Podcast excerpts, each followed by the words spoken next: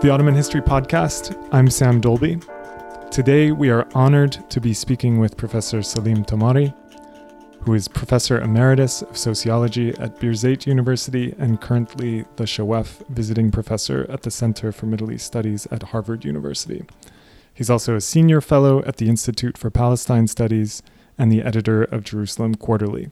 Among his many works are The Mountain Against the Sea, published in 2008, Year of the Locust, published in 2010, and most recently, The Great War and the Remaking of Palestine, published in 2017 by UC Press.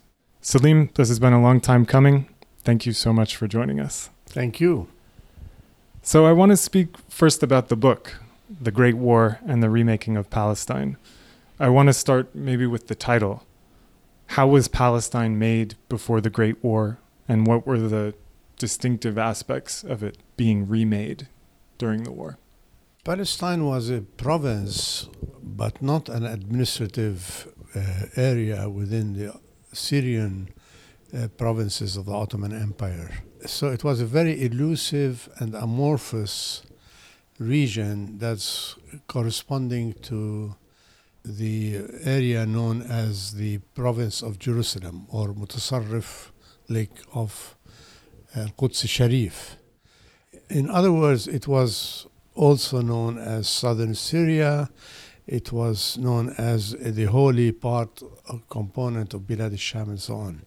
During the war, the contestation over Palestine and the holy places and the attempts by the uh, colonial powers, by Britain and France and Italy in particular, as well later as Russia, to use their connections with the minorities in Palestine and Syria and their claims for the protection of the holy places made the Ottoman leadership to react by extending the boundaries of what they called Philistine uh, to the area south of the Litani. So it corresponded more or less to the administrative area established by the British after the war and during the mandate for what became known as Palestine. So we start to see the rough boundaries of what we now see as Palestine, Israel Palestine, in in the period of World War One. Yes, exactly. So one of the things that's notable, I think, in this work and maybe all of your work, is how you push back um, against this idea that the Ottomans were simply oppressors uh, yes. You show a sort of richer view of what they're what they're doing in, in Palestine and in the empire as a whole. So in, in this book, you suggest that someone like Ruhi al Khalidi, uh, Jerusalem na- notable critic of Zionism, um, you say he can best be thought of as an Ottoman nationalist. And often we think of maybe Arab nationalism and Ottoman nationalism as as separate things, maybe ex- mutually exclusive. And so I wonder if you can talk a little bit about those tensions and and what you're doing differently. Yes, uh, uh, Ruhi is a very fine example of this um, conflict within the minds of the Arab intelligentsia because Ruhi was very proud of his Palestinianness, of his Arab identity, of his language, but he was extremely loyal to the idea of the Ottoman bond. And he served as an Ottoman bureaucrat in a number of positions. Uh, most recently was being consul in Grenoble, uh, in France. Uh, but he was uh, also a very important member of the parliament, Majlis al-Mab'uthan. Ruhi actually died in 1913, so he did not see the fissures and conflicts that emerged during the war. But what happened uh, in, in his period, as well as in the period of his uncle, Yusuf Dia al Khalidi, who was also a member of parliament, was this uh, duality between belonging to Bilad al-Sham, uh, the layered belonging to Bilad al-Sham, to Palestine and Jerusalem as the place of their birth, to Nablus, the place of their education, as well as to the Ottoman state, the Sultanate, uh, with which they believed strongly in the bond of what was known as Osmanlilik or uh, Ottoman uh, constitutional identity that began to emerge after the first constitutional revolution in 1876. So these people were uh, in similar to the case of people like Bustani in Beirut, Muhammad Kurd Ali in Damascus, and many others in Baghdad, uh, Jerusalem, and Jaffa, as being part of the of the part and the whole at the same time. Right, and so this idea of a divide is maybe something that's imposed after the fact more more than it's present in their own lives. Yeah, I mean the the reference about Ottoman oppression, of course, was born uh, of real repression established uh, through the dictatorship of Jamal Pasha during the war, and um, it was partly the product of Turkish xenophism, uh, but more so fear of secession, because this was a period when the minorities, and before that in the Balkan, in Greece, and Armenia, uh, began to belong to secessionist movements. And th- the Arabs were the last remaining major nationality uh, within the Sultanate uh, to maintain the prospective unity of the empire. So they were very afraid of this secessionist movement, and Jamal in particular reacted harshly to what he saw as potential collaboration with the French and the British. And he saw any sign of uh, a search for autonomy, uh, such as the party which many of the Syrian intellectuals belong to, called the Party of Ottoman Decentralization, as an enemy of the state to be uh, harassed and followed and so on. So you mentioned Muhammad Kurd Ali, um, and in in the book you describe how um, he becomes involved in literary production for for the Ottoman state during World War One as part of these delegations um, of, of intellectuals, Arab intellectuals. Um, and so that there are sort of odes to Jamal Pasha and Enver Pasha uh, that they write. And of course, uh, Kurd Ali, he'd go on to become one of the founding members of the Academy of the Arabic Language in Damascus after the war. So this is a formidable figure of, of Arab nationalism in a lot of ways. To what extent is the intellectual labor that the Ottoman state is promoting um, during during World War One. To what extent is that propaganda, and to what extent can we think about that as as politics, or, or you know, or is it impossible to draw a line between the two? No, it's possible to draw a line. I think uh, during the war, uh, the um, whole idea of the Ottoman Union uh, began to disintegrate, and the ideology propagated by the new Ottomans which was called Osmanlilik or Uthmaniya in Arabic, uh, to win the hearts and minds of non Turkish citizens, began to wane because of the wave of uh, repression against dissident intellectuals and against uh, provinces that were seen as secessionists. So, one feature of this period, and one that involved the work of Muhammad Kurd Ali, who was a Kurd originally from Sulaimaniye with a Circassian mother and a, a, very strong Ottoman loyalist, exactly like uh, Abu Khaldun Sati al Husari, Shuqayri, and many, many intellectuals from this period. Right, and Sati al Husari would go on to become this foundational figure in Iraq uh, yes, uh, with education both. and and right he I, I read something that he, he spoke Arabic with a Turkish accent his whole life. That's right, yes. And both actually, Muhammad Kurd Ali and Sati al Husari, uh, wrote in Turkish. The Turkish was their intellectual mm-hmm. tongue, although they were uh, prominent writers in Arabic. But I interrupted you. Uh, this question of uh, yeah. politics versus uh, propaganda. Yeah, so during the war, uh, both Jamal and Enver Pashas began to mobilize the Arab intelligentsia in support of the war effort.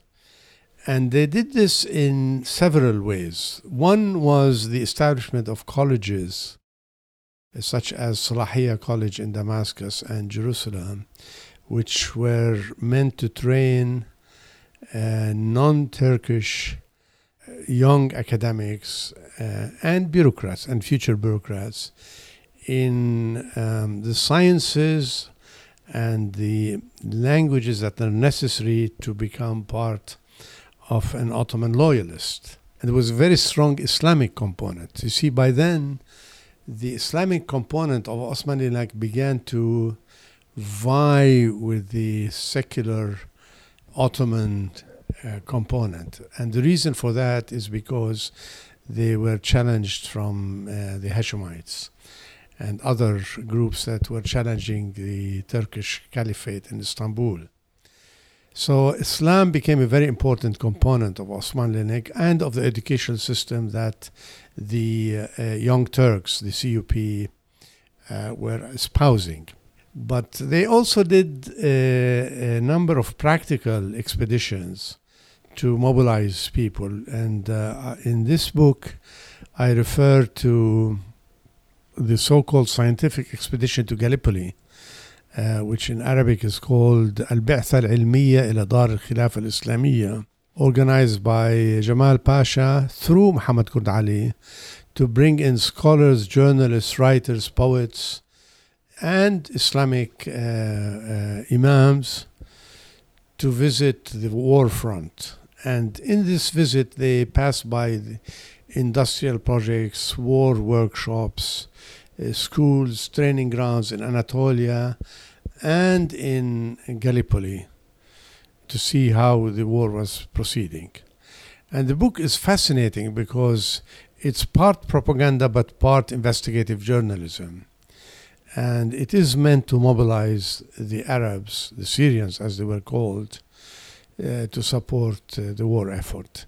Then Enver became very jealous of Jamal, as usual, and he uh, sort of prodded uh, Muhammad Kurd Ali to organize another expedition, this time to Medina, to the south, and it's called Al-Rihla al-Anwariya. Uh, as you would expect, it's named after Enver and full of poetry. It was much more propaganda than the first expedition. It's all poetry in praise of Enver Pasha and so on, but the purpose actually was to establish a link with the Hashemites in Medina, with Sharif Hussein and his sons, uh, to dissuade them from uh, from secession. And indeed, in this uh, volume of uh, journalistic writings, we find a number of meetings with Faisal, with the Sharif Hussein himself, in which the Ottoman bond was being stressed and the war preparation in the southern front, which was in Kut al-Amara in, in uh, Iraq, and in Sinai, which was called the Philistine, Jabhat Philistine, the, the Palestine front in Beersheba and uh, Sinai. So that was meant to mobilize people from the south uh, on the Hashemite side and on the Syrian side uh, to support uh, Enver and the war effort.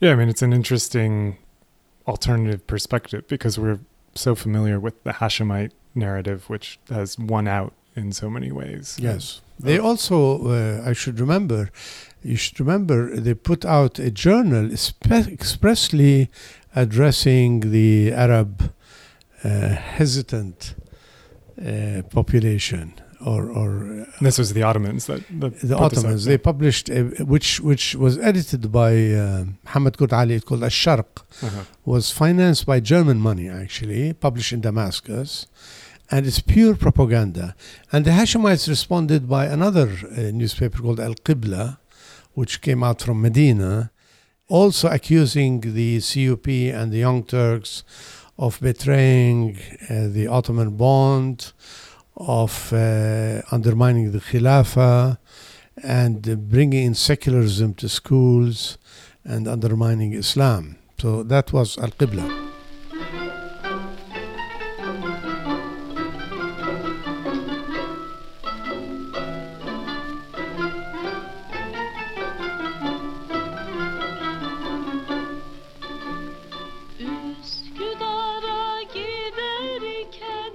So, another chapter in the book that I found really interesting is about Adel Azar, the stalwart member of the women's movement in Palestine. She's involved in everything from charity toward the poor in wartime Jaffa to organizing winter clothing drives for rebels in the 1930s. And she was so respected that she became known as a zaime, right? A, a boss. So she's been left out of uh, a lot of accounts of history of, of Palestine and the Palestinian women's movement. But you found this vivid source of her life in the form of a letter to her, her grandchildren. But we also have absences. You mentioned that all of her papers were destroyed in 1948. I wonder if you could talk a little bit about her story and, and also the challenges of, of telling a history without national archives. Adel Azar is a very interesting woman, um, not because of her leadership role, although that is important, but because she's one of the few unknown pioneers of the women's movement who were eclipsed later by much better known uh, people, much more articulate, people who wrote and published, associates Huda Sha'rawi and Zliha Shabi, uh, and Isam Abdul Hadi in Nablus, and so on. So she's one of the unknowns. And of course, I happened to, to have uh, her papers from her grandchildren, uh, who supplied me with her, with her notes. And what I framed her diary with was the struggle for the education of girls and orphans in the First World War, in which she played a big role.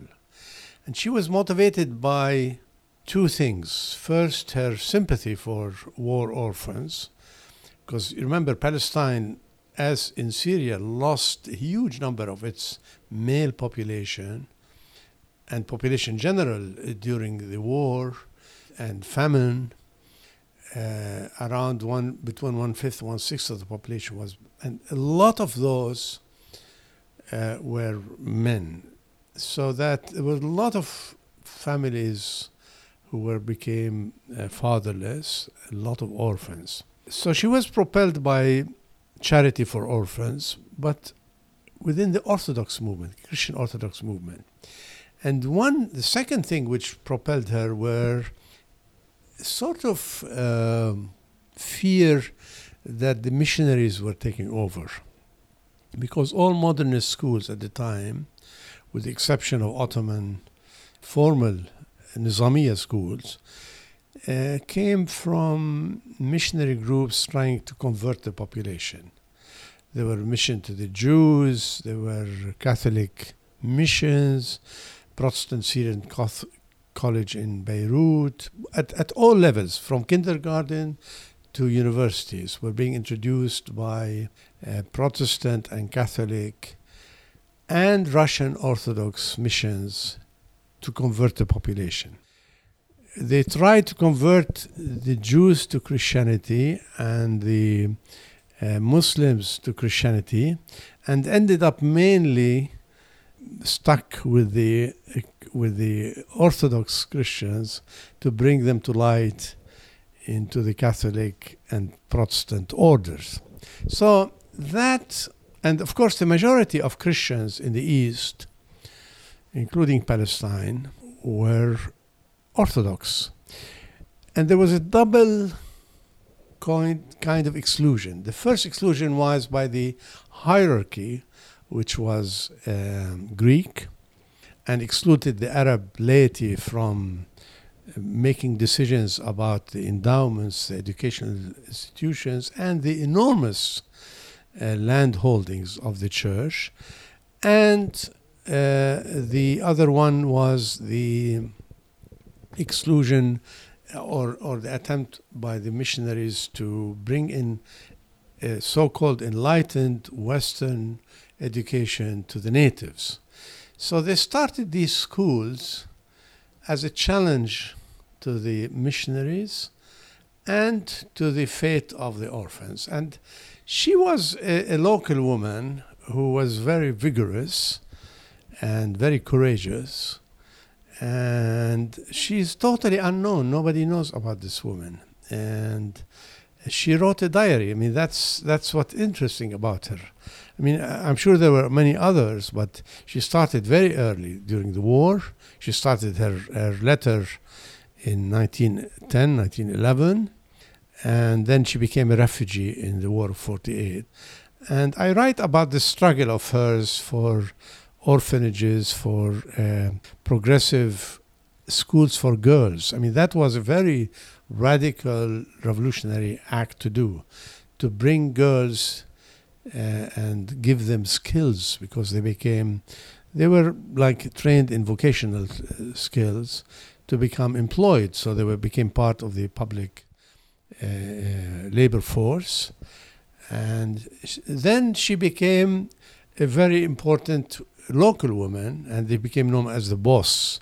And we have a picture of her appearing next to Mayor Haykal in the 1940s in a public square where she gave a speech on behalf of the women of Jaffa. So she became very prominent not only among the Orthodox associations, but within the women's movement in general. She became a representative for the Arab Women's Union, and she was sent to Cairo in 1936 to represent Palestinian Jaffa women on behalf of the Arab Women's Union to Huda Sha'rawi's Congress in Cairo. So I wanted to pick up on one of these threads that you mentioned, which is 1948, which of course occupies such an important place in, in the history of Palestine and, and the Palestinians. And I want to think about it in relation to archives. Because so often archives accompany states. And I mean, not always, um, but with the case of Palestinian history, it's tricky in some ways because Palestinians remain stateless uh, without a, a strong state backed archival infrastructure. Um, and of course, there are ways to get around this, right? There, there are the Ottoman archives, the, the court records, um, the Israeli state archives, um, including its abandoned property section. I think part of what's so interesting and, and rich about this book, but also all of your work, is is how you're creative in the sources that you use. In this work, we're we're dealing with a letter like Adel Azar wrote to her grandchildren. We're dealing with other diaries. We're de- dealing with uh, personal papers, photographs. In other words, materials that might not make it into state archives. And I wonder if you could talk a little bit about sources and, and how you've thought about them as part of your own work. Well, you, you pointed out the, the gist of the problem is that the Israelis, who have a very uh, highly disciplined archival tradition within the Zionist movement, which was, of course, a, a European, uh, G- uh, Germanic phenomena to, to keep these and the Israelis inherited it from the early Zionist movement. And in the war, the Palestinians lost everything, so even compared to the poor archives which we have in Syria, Iraq, and Lebanon, maybe not Egypt, but in, in Bilad al-Sham and Iraq, the Palestinians did not even have the rubric of a, a state.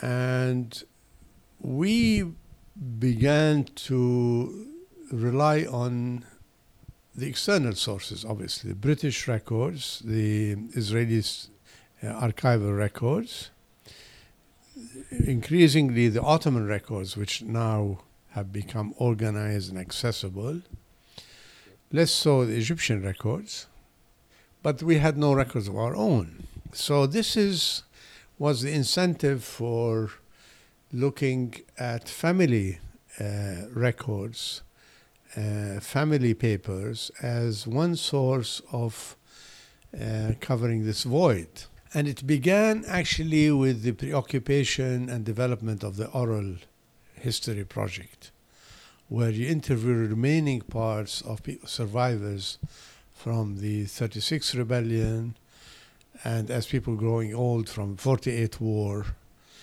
and uh, uh, covering the quotidien, social life in general, from oral his history sources. But oral history now is being supplemented by looking at family papers, which are not exactly oral history. I mean, they are A lot of them were diaries, memoirs, uh, photographs, as well as records of daily life. And so you have in IPS, Birzeit University, in Al Quds, in Najah University now, a very important archival sources based on these uh, possessions. And I consider myself uh, a small screw in this operation, uh, which utilized a reading of social history through biographical lens of family papers, memoirs, diaries, and so on. And my book actually is m- mostly based on this kind of uh, archival sources. So we're speaking on May 15th of 2018, which is being recognized around the world as a day of remembrance and action for the Nakba, the catastrophe of 1948. Uh, and we're speaking the day after the massacre of, of protesters approaching the wall in Gaza. At this point, the IDF has killed at least 60 people and injured several thousand. So I wanted to connect the present moment to how we think about history.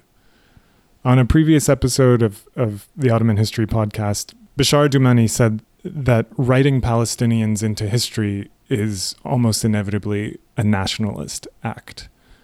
And one of the things that's so striking about your own work is that you're complicating nationalist narratives. And so I wonder is that a difficult position to be in to be writing a history that is almost by that is almost inevitably a nationalist act while also trying to nuance those nationalist narratives? Is is that a difficult position to be in? Is that a, a vulnerable position to be in?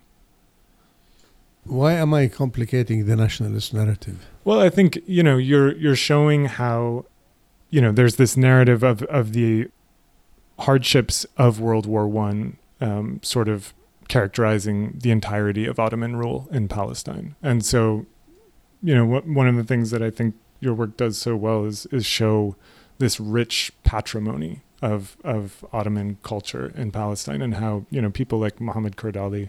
Well, uh, it's not only Ottoman. I mean. Um, you're right in that the devil is in the detail because once you start examining people's biographical trajectories, you discover a great deal of variation in types of consciousness, in experiences of war, in looking back at the texture of the moment, which challenges the retrospective way in which nationalist history and historiography has generalized from generalized perceptions, language, uh, uh, experiences. You see this in a number of uh, sources which I have addressed. One very interesting diary of Arif al Arif, the historian, who was, uh, again, a, a very important uh, Ottoman officer. He was captured and sent to Siberia by the Russians during the 1915 Erzurum battle and there he begins to write about uh, the duality of his Ottoman and Arab national consciousness. And then he comes back, he escapes, comes back to Syria, joins Prince Faisal in Jabal Druze, and then moves and becomes a mandate official in Palestine. So the several layers of transformation in his identity shows that our projection to the past of a single Arab national transformation is too simplistic. And this repeats again and again with Muhammad Kurd Ali, another important person that I wrote about in this book by the name of uh, Rafiq al-Tamimi, who was an Ottoman official in Beirut, one of the few Ottomans who studied in the Sorbonne. He, he actually studied sociology in Sorbonne and became an investigator for the Ottoman state. And he was commissioned to do with the Bahjat a very important kind of salname called Beirut Vilayati, which is now a very important ethnographic source for urban and rural life uh, at the turn of the century. He was a law- Ottoman loyalist. He wrote in Turkish. His book was translated to Arabic by somebody else. But later on, the mandate, he became a Palestinian patriot. He joined the rebellion. he um, became very prominent as a leader of a militia called An-Najada, which was based in Jaffa. He's uh, relatively unknown, so I try to bring him back to life and his experience. The point of all of this is two things. People experienced the formation of the new national identity and regional identity in installments. They, they came back and forth and they were partly reacting to circumstances, but partly also finding their place in a new post colonial order, or in this case, a colonial order. The second part is that the regional local experience was paramount. Nablus was not Jerusalem.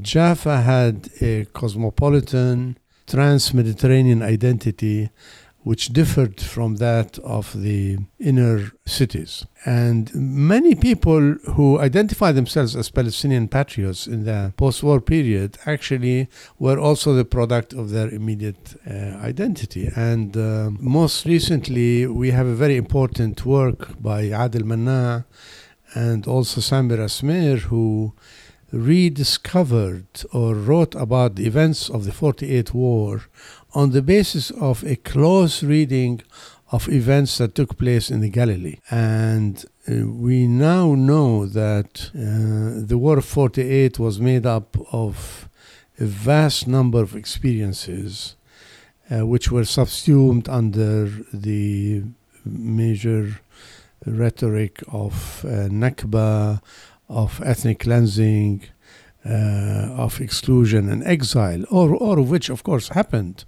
but they happened and experienced in a very concrete way, in a different way, depending on the locality in which people lived in. You were trained as a sociologist. I wonder if you could speak about why you chose sociology and whether you see the methods of that discipline informing, or, or how you see that informing your work.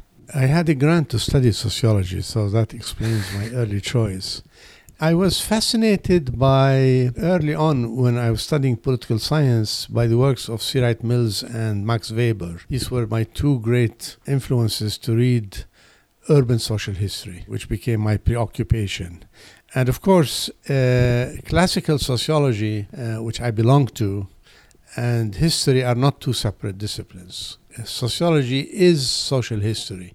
We cannot understand the social dynamics of urban life or rural life or rural transformations without understanding the historical trajectories and dynamics of, of people going through um, uh, these uh, frames. And, and that explains my interest in history. So I'm, I'm, I'm some kind of historical sociologist, I think you can call me that. But the problem is I got stuck in the Great War, in the First World War, and I don't seem to be able to get out of it.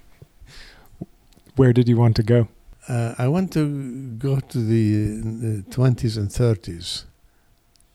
Maybe I'll get there soon. Well, we'll, we'll look forward to hearing more about that. One of my favorite details that emerges, and it actually has to do with the 20s and the 30s, it has to do also with Arif al Arif, whom you just mentioned. So when he was stationed in Gaza in the 1930s, he and Saime, his wife, who was in Jerusalem, they exchanged letters and they wrote these letters in Ottoman. And you say that part of the reason they wrote in Ottoman, even a decade after the empire's collapse, was to maintain a sense of intimacy, but also because it was part of their cultural patrimony. A lot of the people you write and read about uh, had this duality in their uh, intellectual production. They wrote often in Turkish, they read Turkish, I mean, in the case of Saim al Borno, who was from a prominent family in Gaza, she was not in Istanbul, she was not a part of Anatolia. She went to public school in Gaza and she was very proficient in Turkish. So it was the intellectual language in the same manner that French and English later became, you know, the language of expression for the post war intelligentsia language was the uh, Turkish was the language of the state. But it was completely suppressed by nationalist historiography. I, I summarize it in one sentence. The whole Ottoman patrimony of the Syrian provinces was completely ruptured and suppressed through the lenses of the four dark years of the war, which were uh, became associated with the famine, with exile through Safarbarlik, and the tragedies of war, and the major devastation it, it did to the uh, urban and rural areas in Syria and Palestine. So before that, of course, there was a flourishing culture. Uh, there was a symbiotic culture. Uh, there was newspapers. There were colleges in which the ruling ideology was Ottoman, and there was also an Arab Renaissance, which was part of this Ottoman project. Later on, the Arab Renaissance is, is examined as a nationalist uprising against Istanbul rule, which is completely false. So when you begin to reread these texts by Bustani and Muhammad Kurd Ali uh, and Yazigi and Rashid Rida and Muhammad Abdu, you, you know that we need to reclaim that space and remove the mystification that nationalist historiography has imposed on it. We, we completely swallowed the uh, uh, the British colonial, French colonial, Uh, and Arab nationalist discourse that these were uh, dark centuries. So we were living under this illusion. And of course, it took the Balfour Declaration and the mandate to awaken people from that. But the, the nationalist historiography continued and still continues until today. Uh, Salim, I want to thank you so much for joining us today uh, and for your work over the years as a scholar and mentor to so many in our community. Thank you. Thank you for having me. I want to remind our listeners that we will have a bibliography with relevant works on our website, OttomanHistoryPodcast.com, and also uh, encourage you to join us on Facebook, where we have over 25,000 listeners. Thanks so much for listening to this episode of the Ottoman History Podcast. Until next time, take care.